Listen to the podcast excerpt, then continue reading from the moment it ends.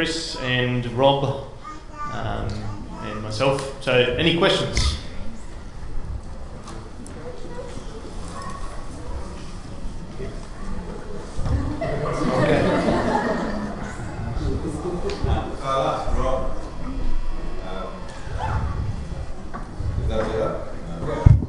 Is that better? Yeah, that's better.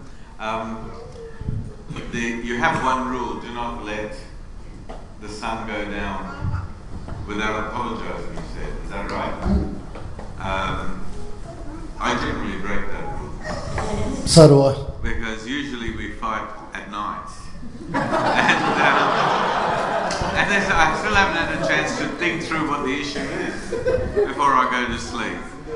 And so um, I, I've never taken that verse literally.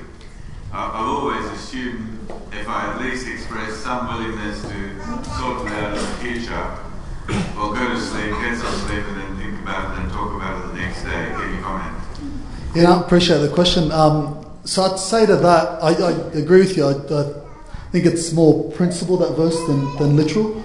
Um, I, I don't know about you. I've tried to sleep on a fight, and I didn't really get a good night's sleep anyway.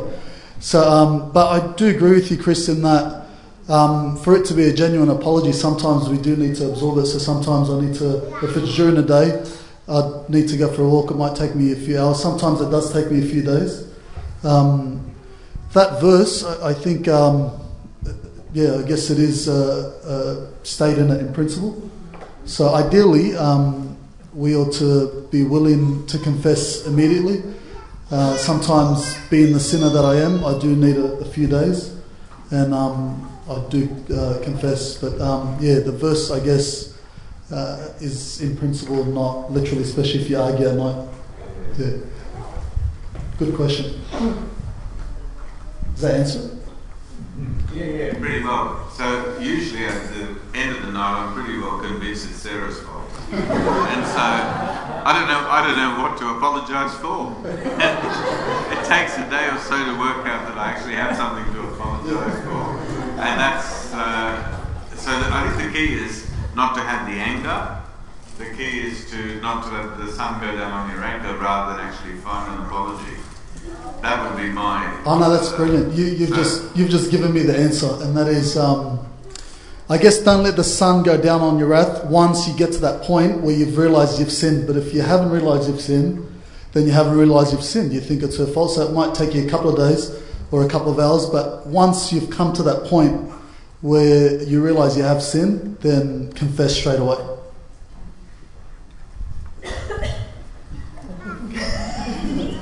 He's going to tell secrets. No, no. Um, if I can speak to that, I, I do think, like personally, I can't sleep if, if there's not if there's not unity. So I will stay up late late into the night in order to achieve unity because I just can't sleep otherwise. But I do, if you, if that's not you, I do think the principles you pointed out is that um, that you want to affirm that there's not that you want to pursue peace. You want to affirm that you, there is love, regardless. You know those those sort of affirmations. I think are what what you want. Yeah. I have the gift of sleep. I, can- I can sleep anyway. I think is that in one of the li- one of the lists of spiritual gifts or something. Any other questions? Well, I mean, that's a good point of understanding that side if we it's my the first. So how do you balance that? And also, other people might be not trying to fix things rather than actually dismissing them. So I suppose, um, how you Yeah. listen before you Yeah, yeah, and I definitely agree that you shouldn't apologise for anything you haven't done wrong. So, a- apologising just to achieve peace when you don't actually think you've done anything wrong is lying. It's totally not on there. So I, I agree with you there. And, and you'll probably come across as again because you probably didn't understand it in the first place. So just should both the same thing again. Repeat the question, Tom, when you get one. Okay, Nathan just said repeat the question, so I'll do that. Thanks, Nathan. I might comment on that just a little bit. Um, the, the point I think it was either Tom made or Rob made in the talk was when a person says sorry, forgive them. Um, the, the key is sorry is one part, and obviously owning your sin is very important. But sorry is just a word, and it is difficult to say. I'll get it. I get that, but it's also easy to say. Uh, and so what you need is something systemic. And if you don't actually go and identify the actual sin, and you do not actually like put words to that sin. So there's that verse in the Old Testament that it says, you know, you're repenting to God. It says, take words with you. Actually name the sin. And then say, okay, this is possibly a besetting sin. I keep repeating it. Um, so you're looking for a trend of reduction as opposed to ultimate stop sometimes. It will get there, but you know you're starting it at least because you're not perfect in your repentance. But at least you're trying to build something systemic to stop it repeating again. If it's just a sorry and and then you sort of you know start a brand new day hoping everything's going to be better, you're pretty well going to be disappointed in about a week. Um, and, and you haven't really achieved much. Um, well, I, I, certainly think marriage is important. I think it's wonderful that we as a church um, you actually have these days and talk about it. But the primary goal is really sanctification, serving God. And so even the reason we get married is not because we're just lonely, and that is true, we're wired that way. Uh, but it's so that, like 1 Corinthians, he says, if it's better to be single and serve God, be single. If it's better to be married and serve God, get married. Get married so you can serve God. And so if we're not dealing with the system of the sin, not going to the heart of the sin, you're not achieving a lot.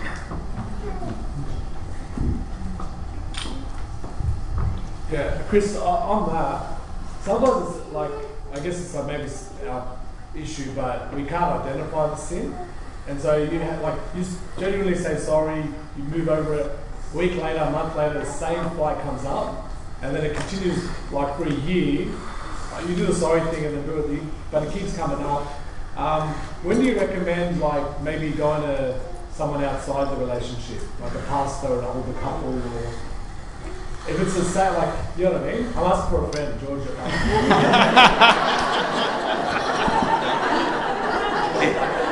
he, he had his hand up the minute you asked the question. So I knew that was the case straight away. now he's got both hands up.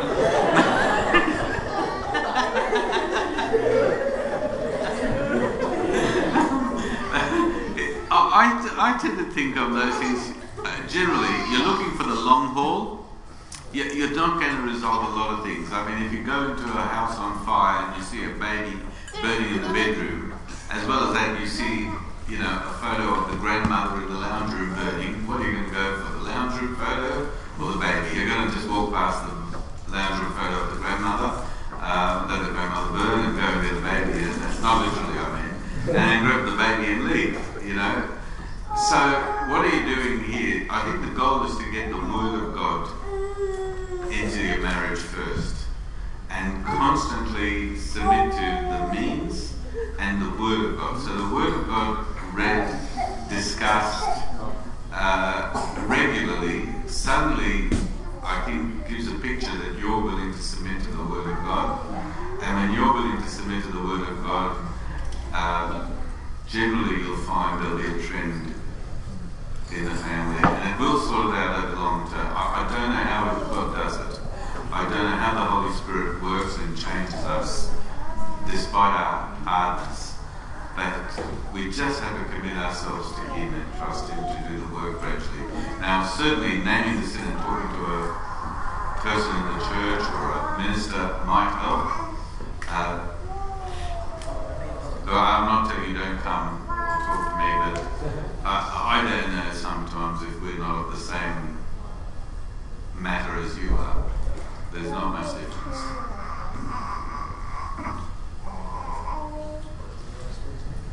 Um, just with regards to your question about what point do you go to a, a minister, I think ideally um, it's the three of you. It's Christ as the head of the home, husband and wife, and that's the ideal scenario. But we're not perfect, and I think um, going to another Christian uh, brother or another Christian minister in the church can be helpful. But his advice is going to get you back to that ideal um, Christ as the head husband and wife. But I think it's a good thing every now and then, um, and a humbling thing for if a, a couple are stuck to seek uh, external godly counsel.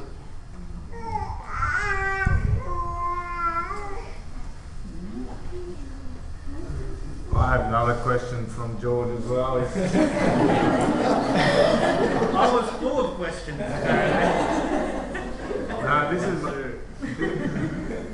Uh, what does the Bible say about forgiveness without repentance? And like, for context, um, living with an unbelieving spouse, that unbelieving spouse isn't going to be asking for forgiveness explicitly.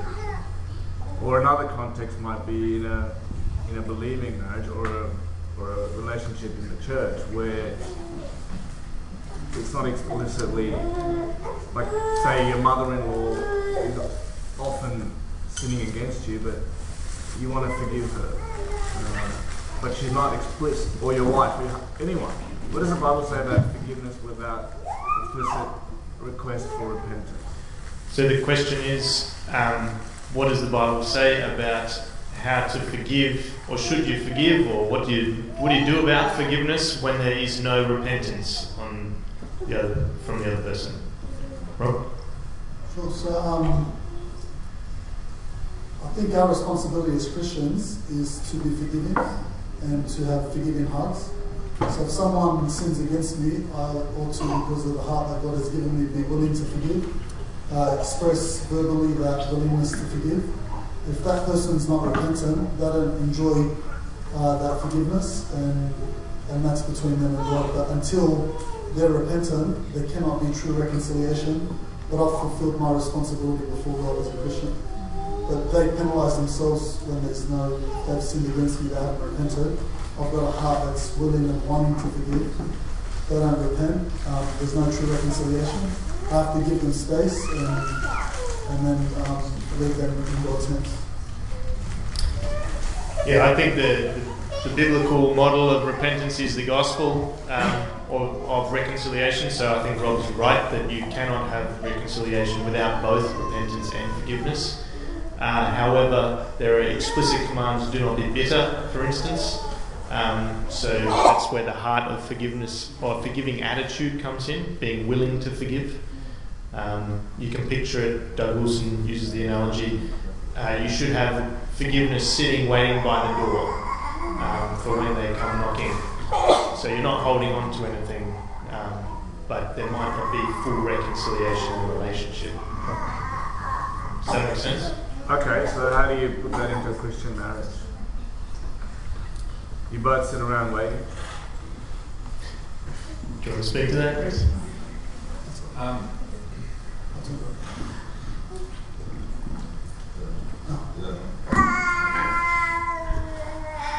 I'll just go one step back. I don't know exactly how this works, but one thing I would say is there's a lot of sin in our marriages that uh, we just really uh, let love cover. We, we don't go and deal with every single sin every single time. I go back to the fire. You've got a baby and you've got a photo of your grandmother which one to get. You just deal with the critical ones first. Uh, you can't fix everything up. Uh, and some things, uh, you know, like for instance, we, we will have differences on things that are not biblical. Like, I don't want any pictures on the fridge, Sarah wants a whole bunch of pictures on the fridge.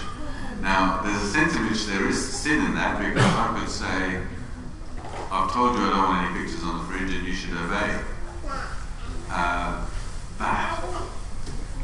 you just let it go, really. Um, and that's basically what happens. And you know, I'll, I'll open up the Can I interrupt you? Are you saying letting go is forgiveness then? I I think it's just basically what Rob spoke about. It's actually studying your wife and dwelling with her with understanding. And it's actually just letting go of those differences and even the unwillingness to change. You're just saying, okay, that's it. Now I might open the fridge a little bit more vigorously so a few photos fall off every now and then. But, um, but the reality is, I'm not going to make a big deal of it. And there's a lot of things I'm not going to make a big deal of because the big things, um, you know, she supports coming to church. She's keen to bring the kids uh, to the Word of God. She uh, loves and cares for the family. So there's a whole bunch of other things I just think chuck in the bin. So the, the biblical principle there is love covers a multitude of sins. Yeah, and I think that that's true in like covenantal relationships. Like we don't. You, have you confessed confessed every single sin you've ever committed to God? No, you haven't, um, and you never will because you don't even know half of them. Um, but and yet, because we have said to God that we are sorry for all of our sins, and we sort of caught them like that, and we've entered into a covenantal relationship with Him, which is one based on the fact that God is willing to forgive us, uh, and that we are repenting, and that He has committed to us forever. Um, he covers a lot of our sins in the individual detail of it. But I think that love covers a multitude of sins is true insofar as you are not remembering them and not bitter about them and are actually covering them. So if there's a sin that you are not covering, um, either you need to properly cover it and like not remember it, not keep brooding on it, or you need to deal with it. You need to bring it and, and talk to your spouse about it. Does that make sense? Your question? I guess uh, practically, in, in if you were to apply it to marriage, and let's just say um, the husband offended his wife, she forgives him for that offence, but he's not repentant, then just like with any other relationship, there can't be true reconciliation until he's repentant. Uh, what does she do in that case? She um, needs to bear with him. She needs to um, practice love covering a multitude of sins. But is there going to be um, uh, pure reconciliation? Not until he's repentant. What does she do in that case? She can pray. She can be patient. God's in control. Um, God's using all things to work out for good. He's uh, developing her patience, developing, giving her opportunity to suffer for righteousness' sake, and same is true vice versa. Just trying to sort of add just some practic, you know, practicality to your specific question.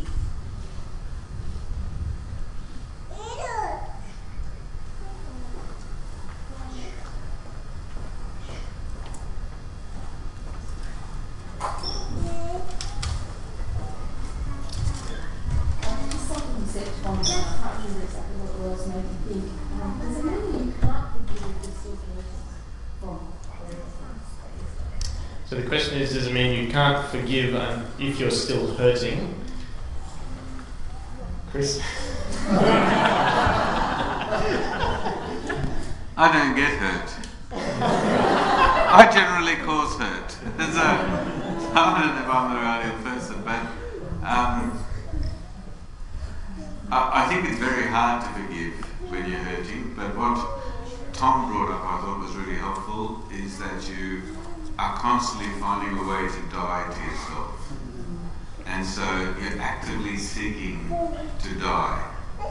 Um, and if you don't die, it's, it's really a, a picture of not being a Christian. Like, uh, yesterday was uh, Justin's baptism, and uh, uh, one of the pictures of baptism is death and burial.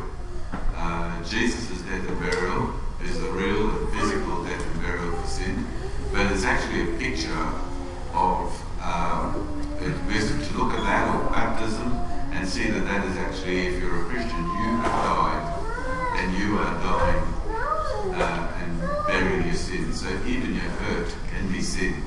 So sometimes we can actually be so overly hurt over everything that someone does to us and totally oblivious to all the things that we do to others.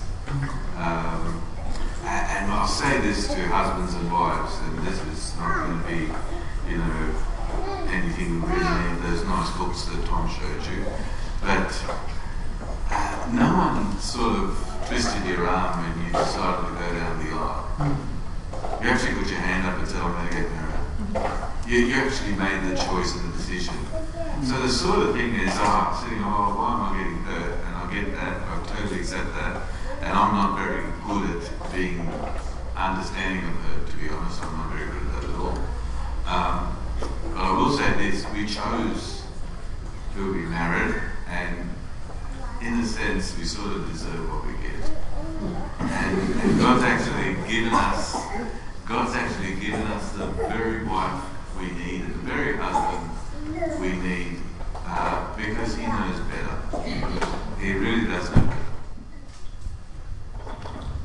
Um, just to add to that, um, as Chris said, I don't think it's possible to forgive when there's hurt, so the hurt needs to be dealt with.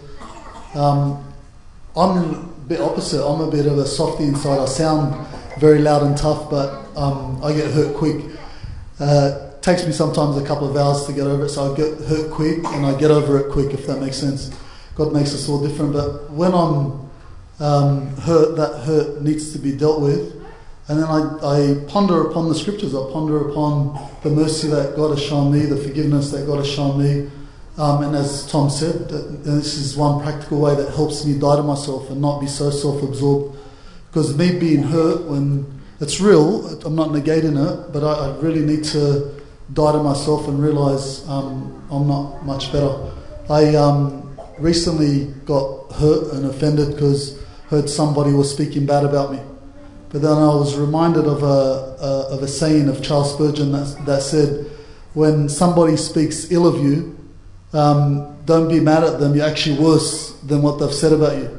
And that actually helped me. That helped me get over my hurt.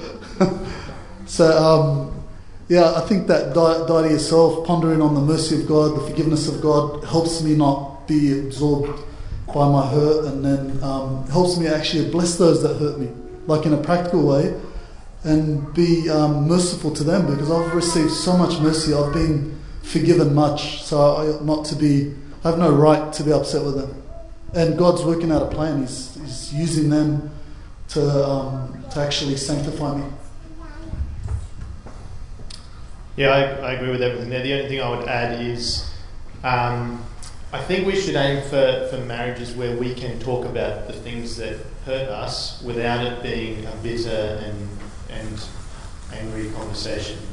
Um, the, I think it's in the Jay Adams book. He talks about a lot of um, counselling sessions that he has with married couples where they come in and they unleash all their hurts, and the other the other spouse looks over and goes, "I didn't know you, I didn't know you didn't like me doing that.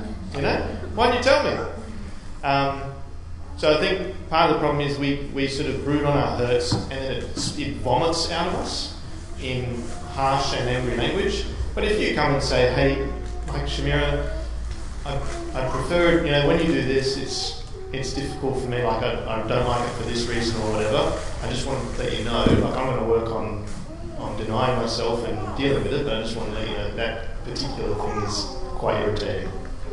I think that's a good conversation to have. Hey.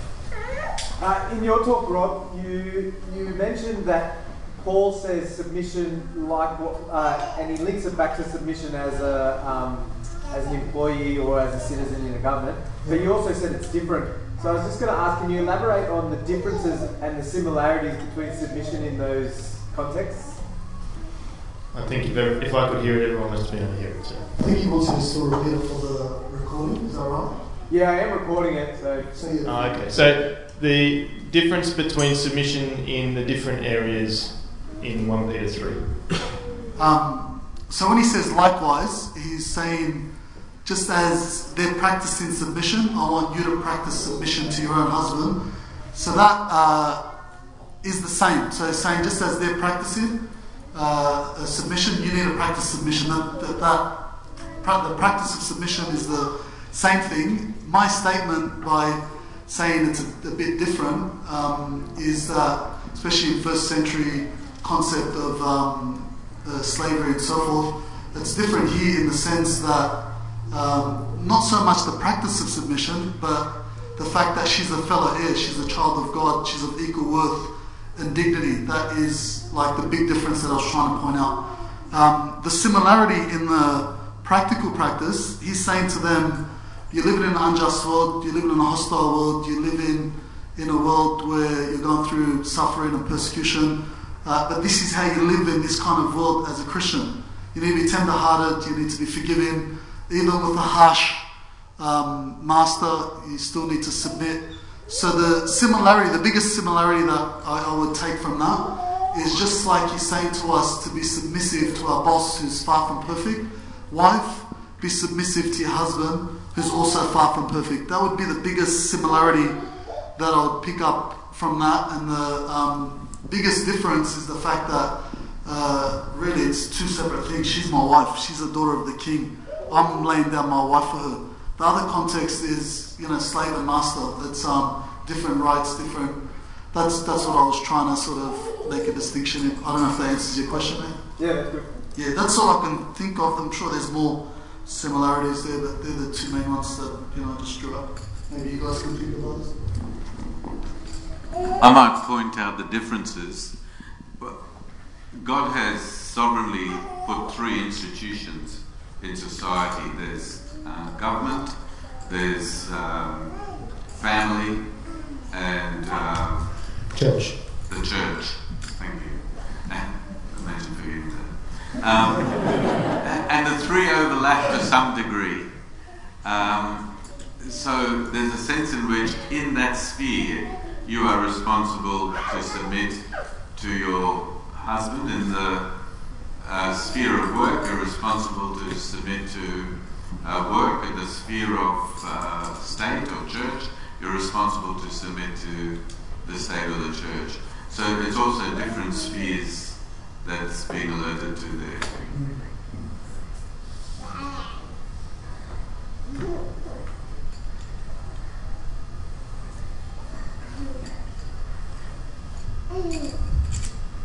Any other questions?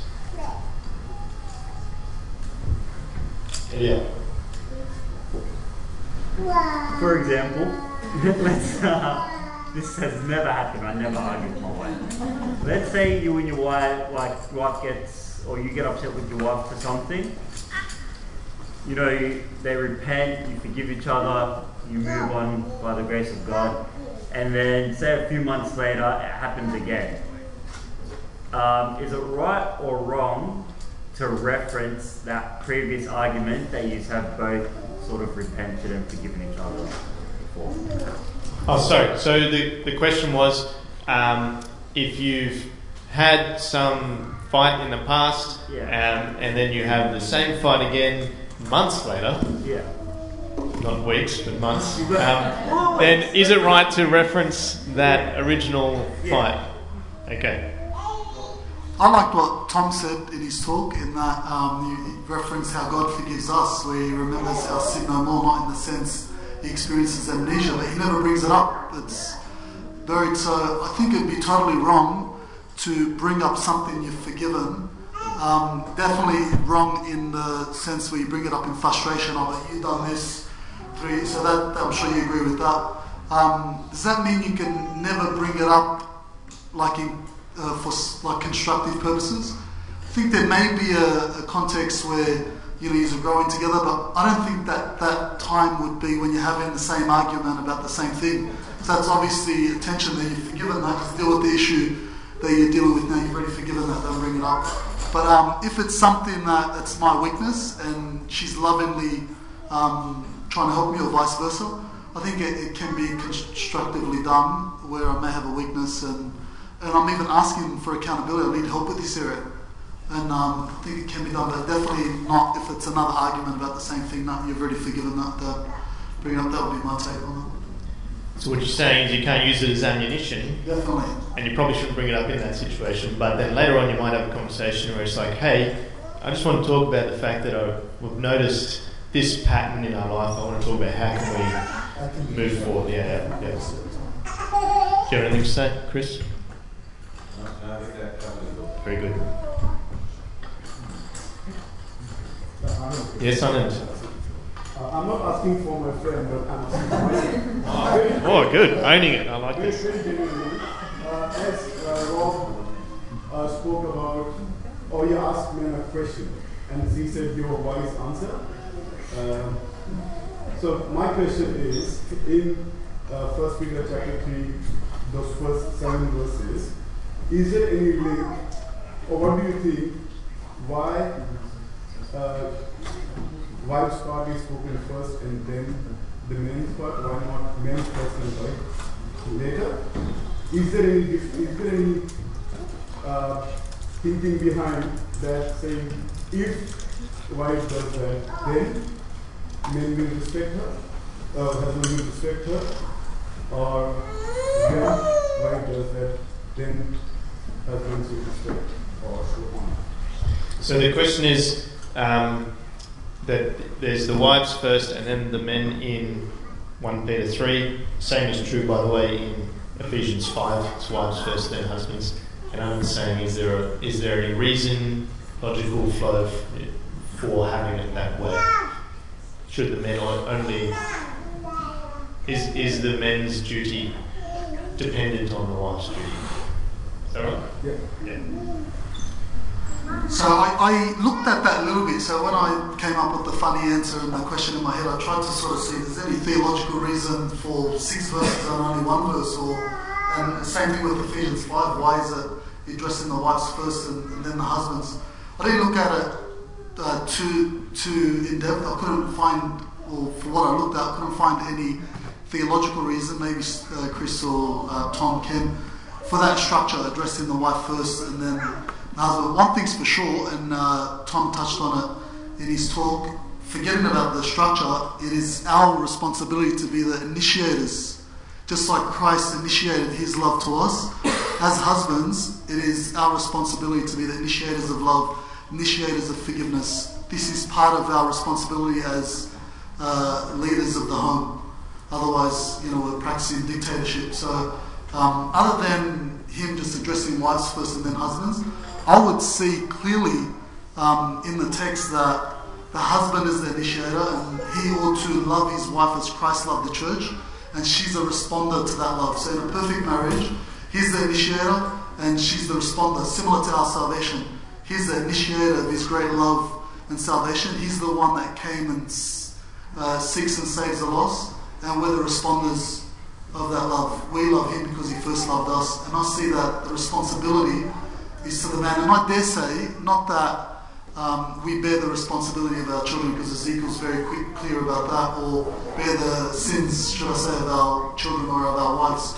But I dare say it is our responsibility um, as husbands um, to, uh, uh, like, it's my responsibility to make sure that my wife is uh, being nourished, is living a godly life. So if she's frustrated or if she's, um, I take responsibility for that. I need to please her. I need to love her. I need to um, take responsibility. of that. But regarding your specific question, I can't find any significant theological reasoning why he's addressed the wife first. I can find in the text, cover to cover, that man is responsible. He should be the initiator.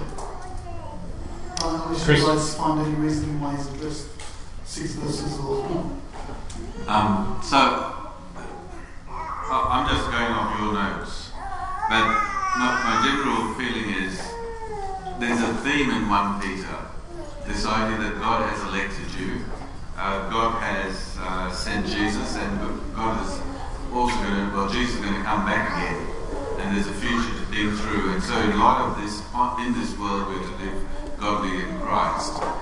We tend to read the Bible and think this verse is for me, and why is this verse not for me?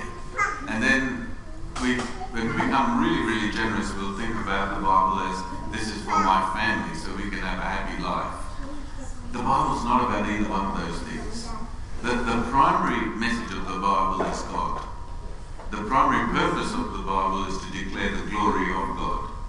The primary, if you like, purpose is to turn us from being selfish people who think the Bible's about me and how I can have a happy family start about God and His glory. And so, uh, Peter, when he's talking to Christians who are living in a totally unjust world, he says, You be nothing like them, you be godly. And so the first place he goes, well, he goes to multiple places, but he starts off with, You've got an imperfect government, submit to them. Be peaceful and godly. You've got an imperfect workplace, submit to them and be godly. Even though they're ungodly, you be godly. And so he says, by the way, the families is the same thing as well. You've got an ungodly husband, can you be godly? So you as a wife, you see, being godly in an ungodly government situation is really a battle, isn't it? It's a matter of whether you're going to fear or whether you're going to put faith in God. Because if you're going to fear your government, you're going to follow the ungodly pattern of your government. If you're working in a godless workplace and they say it's world pride and so you've got to turn up and you know celebrate and jump up and down like another, uh, the question is are you going to be fearful or are you going to have faith and submit to God and be godly in the workplace, godless workplace? Well, then you come to the family situation. If you've got a nutter for a husband, are you going to be fearful and deal with it yourself, or are you going to put faith in God and do what God's asked you to do? Be godly and submit in that situation. And, and that's the paradigm he's got, is fear versus faith. And, and I think also, Ephesians, as we get through Ephesians, you'll see, he's talking about the glory of God, Christ and the church. And so why does he come to the wife? He say, well, this is the church's responsibility, submission. That does not minimize the man's thing. I think that one verse, I mean, if, not that I'm saying, I think it's a wonderful job, by the way, you had me uh, ripped apart all through that sermon, but I would have really shown how that one verse sort of virtually counters in terms of workload, puts much more work on the man, to just study the wife to spend time thinking about the wife, to actually stop thinking about your favourite sport and your car and your job and your all that, to think about your wife. Study your wife with understanding. I think there's a huge workload there. Having put all that aside, I think that's why the wife went first anyway. I hope that helps. The only thing I'd add to that is um, that there is no dependency in terms of if if your wife submits, you should love her, or if your husband loves you, you should submit to him. No dependency whatsoever. There are individual commands to each of us. It is absolutely possible to be a godly, submissive wife to an unloving tyrant of a husband, and it is absolutely possible to be a loving, generous husband to an unsubmissive, disrespectful wife.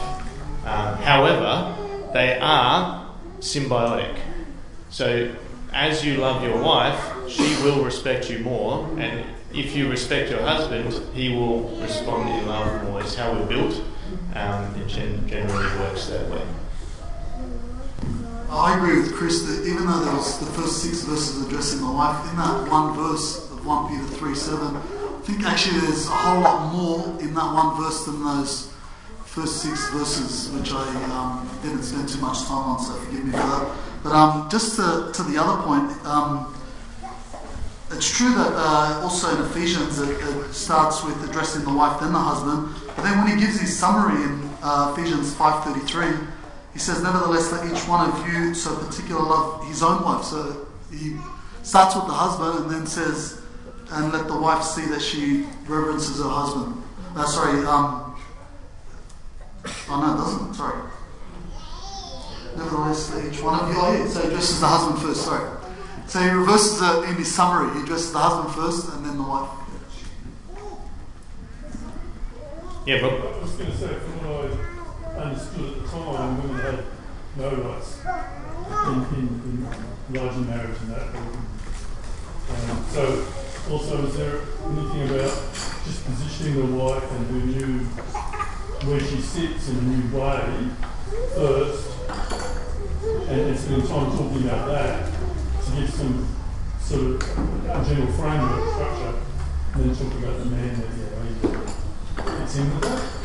Did you there Yeah, yeah, yeah. Goose framework for? Yeah, uh, I don't know if that requires too much comment, but your your comment is that uh, in the first century, the Christian view of women was a radical position, and so perhaps that's why Paul, Peter and Paul put that first. Yeah, good.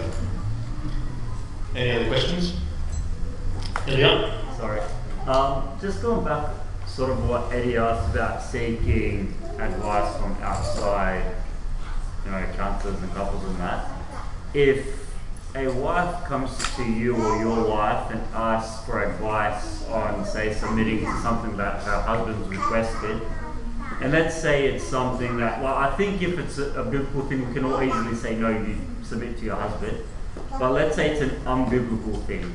Say, you know, not going to church this weekend or stop reading you up, something like that. How would you sort of try to keep to the hierarchy that the scripture gives us, but also, you know, desire for her to follow Christ above her husband, which is what she should sort of be doing? Yeah, I'll, I'll go first. What about that? Just because it's that's it is a hard question. Um, so the the challenge there is that often um, individuals in a couple seek advice elsewhere to use as ammunition Yeah. when they get back into the relationship, which you don't want to be a part of. Um, yeah. Um, so that said, sometimes you get situations where both parties are not going to come and talk, and there is real problems. Um, and so, how do you advise one where against where, where the other's not willing to talk? I think it's good to um, to talk to both of them and to just be open and frank about that and say, look, I'm happy to think, you know, help you think about what the Bible says about that particular situation, but I'm going to go and talk to your husband about it as well. Um, and I think you should too. You, know, you could do something like that. Definitely not easy. Yeah. Um, so I, I once again think the means of God are so critical. So, firstly, you've got the Word of God, and so if both husband and wife are actually putting themselves under the Word of God, uh, you have to trust God to start doing your work. Uh, you've, you've been given prayer, you should be praying as well. And so the general temptation is to think if we talk about it and if we get to have this really long, deep, and meaningful discussion, it will sort of fix everything up. It really only fixes with repentance and uh, faith. And Rob said, You're not going to change your husband, you're not going to change your wife. God does all the changing. And so you have to, once again, in the first place, submit to means. But one of those means is actually going and talking to someone, and then when it gets to that point, what Tom said, I would totally agree with. Uh, you've got to talk, uh, and if, for instance, one party doesn't, well, it's really the church's job to go and talk to that party anyway. Um, I would say that's fair enough. Uh, one thing I will just say this is one means, and I'll say this mainly to the women, um, that Rob actually mentioned is that you actually win them without word. And so there's a sense in which that is also one of the means God's given. Uh, the submission in an unjust situation. So it's easy for a man to say this from the front, a lot harder for a woman to do.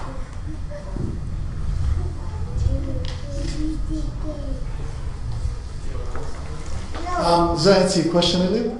Yeah. Were you asking for George? Yeah. Yeah.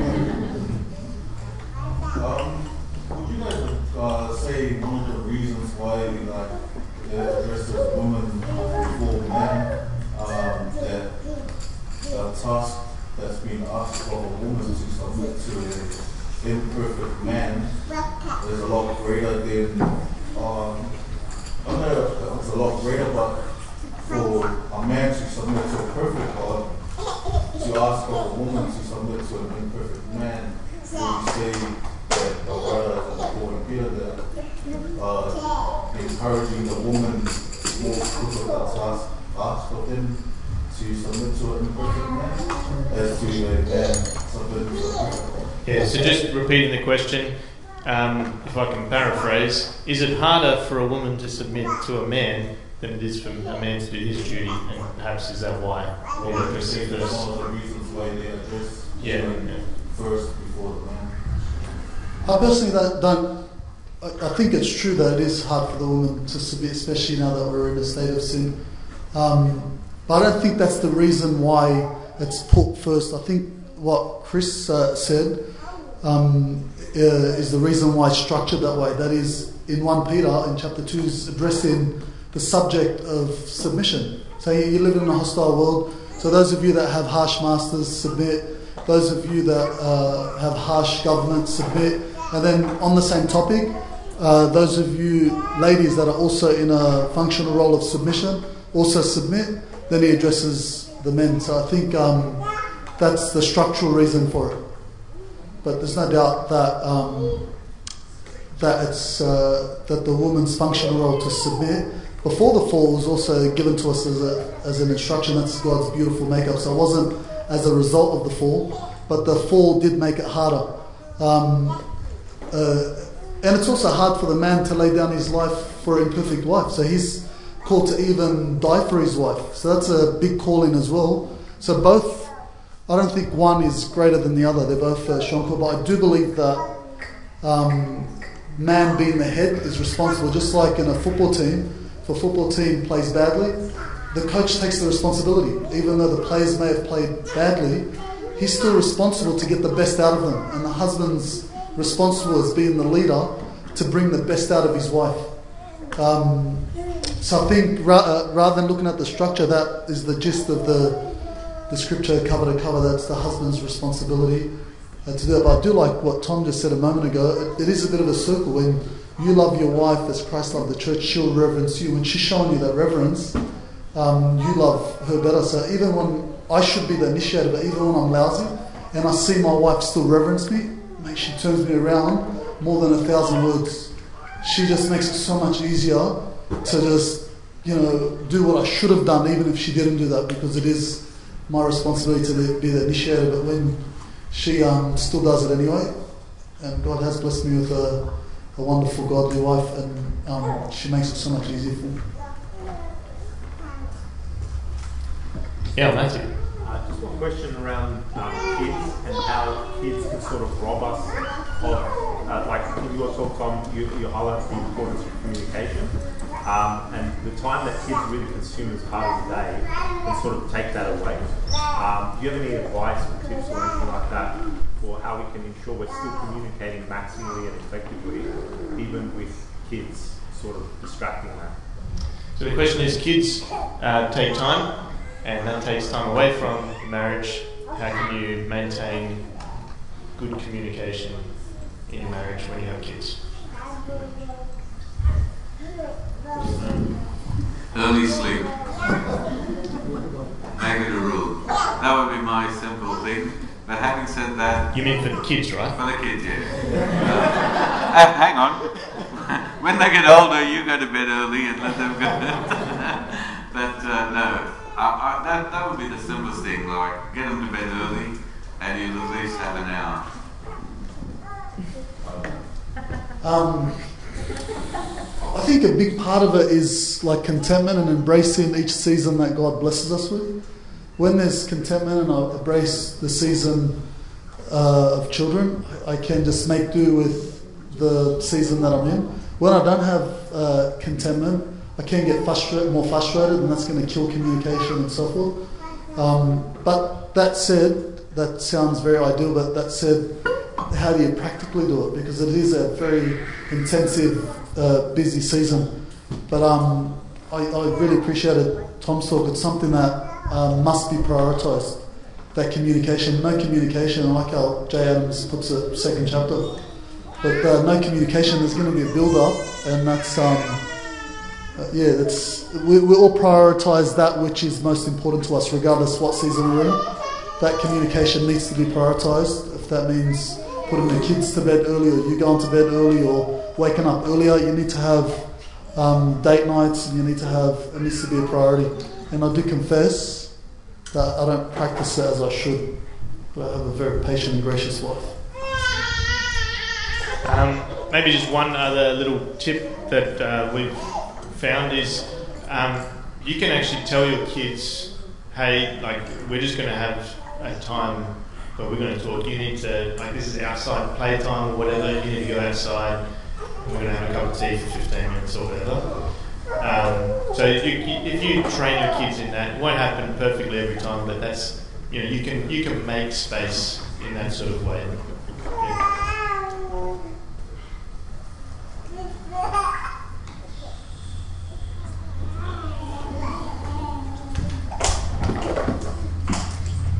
Any other questions? Um, I might ask the ladies question. What did you think about Rob's comments about women's dress?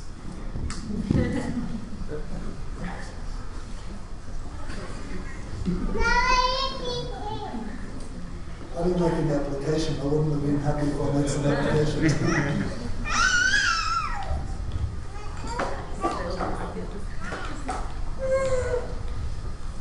You can go and tell Chris what you thought about that.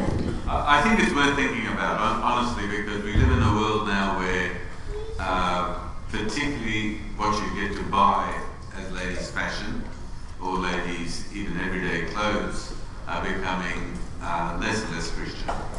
And um, you, you want to know something about, uh, you know, how bad it gets. You just go these days to a gym or to a beach or even Sarah tells me when she goes to the shops, I'm really thankful I never go to the shops, but the things she tells me that she sees in the shops are, are just amazing. I, I just cannot believe it. And so I think it's worthwhile just giving thought to that. That's all. Do you think it would be helpful if I could share a bit about my journey with that, my wife? Yeah. Um, may be helpful, but um, my wife and I get saved 20 years ago, and um, we grow, start growing as, as Christians. So, um, immodest dress was, was normal, something that uh, we didn't really think about. But then started reading the Bible, started growing, um, and I wanted to be obedient to the to the Bible, and I wanted to encourage my wife, and so did she. So she gets saved and still dressed uh, what she would consider today um, as modest, early on in a uh, Christian walk. Um, one thing that I I never ever God is my witness wanted her to do it because I said so, uh, or wanted her to dress in a certain way. That being said, I was um, happy to communicate directly with her and uh, tell her what a man's mind thinks because she was oblivious to that sincerely. Okay, so one thing I, I do even with my daughters, in that, no, God's uh, created you with beauty. God wants you to be beautiful. I don't want to suppress that. That is something that God has put in a girl's heart. I see my even little daughters looking at the mirror and flicking their hair. I don't want to suppress that. That's a beautiful thing that God um, has given them and, and so forth. But I explain to them that God still wants you to be modest and He wants you to save yourself for your husband. And so I have direct conversations uh, like that with them, and without giving them specific dress code and and uh, not allowing them to think through that because they need to make that decision. Um, I encourage my wife and my daughters with um, that principle that we see in Scripture to when they decide to come and wear a certain uh, garment, think to yourself, am I, you know, dressed in this way to get attention from others? Am I dressing this way to be pleasing to the Lord? And another thing I get them to think about is this kind of dress going to um, cause another brother to stumble? You know, the common response, well, that's his problem if he's got that. And it is his problem, and he needs to gouge out, out his eye and not look regardless and all the rest of it. Um, but at the same time, we have a responsibility. Each of us have a responsibility that we're not stumbling blocks. So I encourage my wife that um, when you dress in public, uh, you need to consider is what you're wearing uh, going to bring ungodly attention or cause somebody else to look at you in a lustful way? Just something for her, you know, I encouraged her with because she was actually oblivious. The guy's that bad. Do they actually um, think that way over, over what I'm dressing in? I said, yeah, we're that bad. And yes, it is our problem.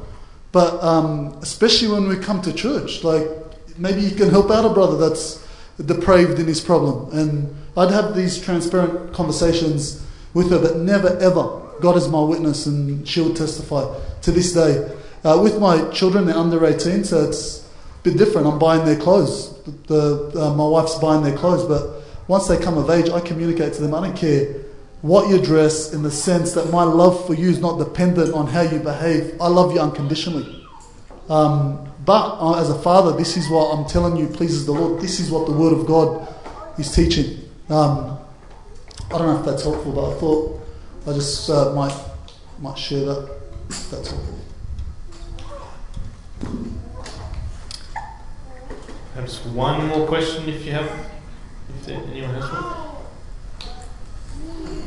Yeah. Oh, sorry, it's not a question, I just wanted to ask. Um, I think this is the time, especially in the generation now, being exposed to a lot of social media, expectation, pressure. Um, I think that when they have a good example at home with their mothers dressed modestly, um, reflecting the love of them, and reflecting with their way they dress, how they present themselves, um, it's a good way of leading their children as well. Absolutely, yeah. Because of the depend on God, if they see that, it will help them not really discern um, what's a proper way to dress, and like you're saying, to um, minimize the stumbling of brothers in Christ and men. Um, I guess that's what I'm saying. I have a question for you. Okay. Uh, Rob made a comment about our prayers being hindered. Uh, you want to comment on that?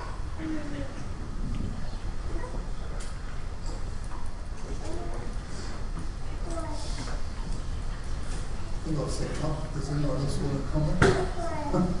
Happy to.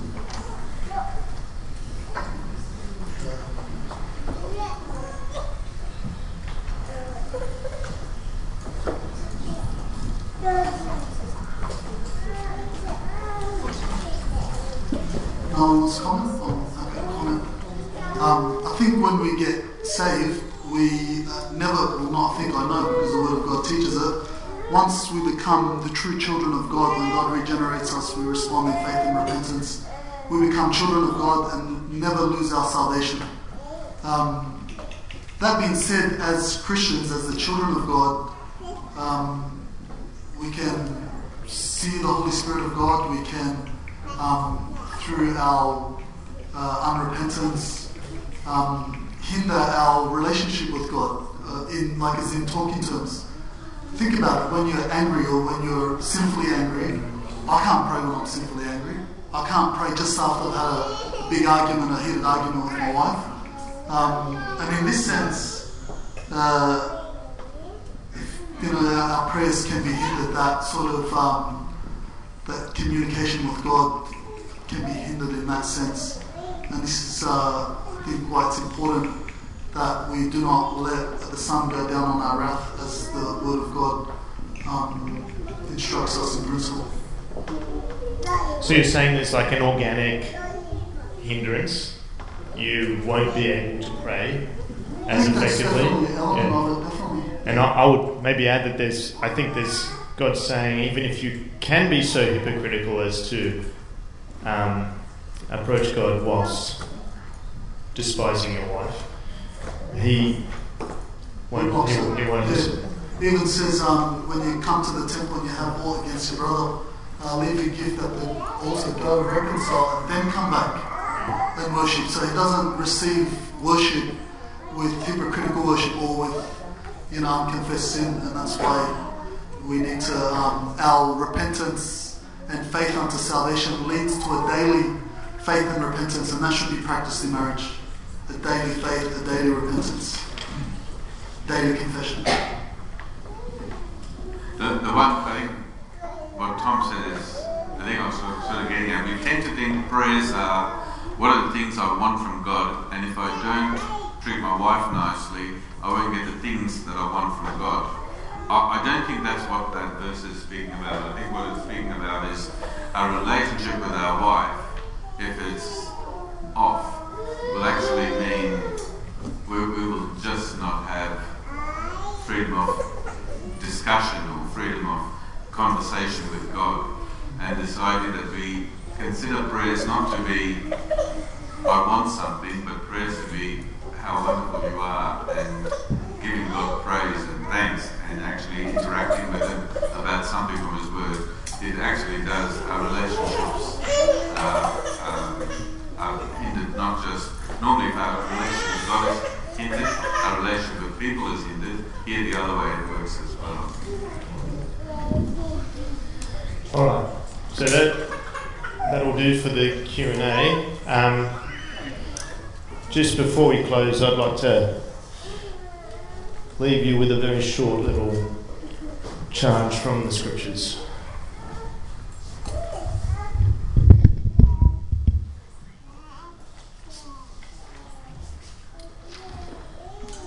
So, Genesis uh, chapter 2, 23 to 25 says this And Adam said, This is now bone of my bones and flesh of my flesh. She shall be called woman because she was taken out of man.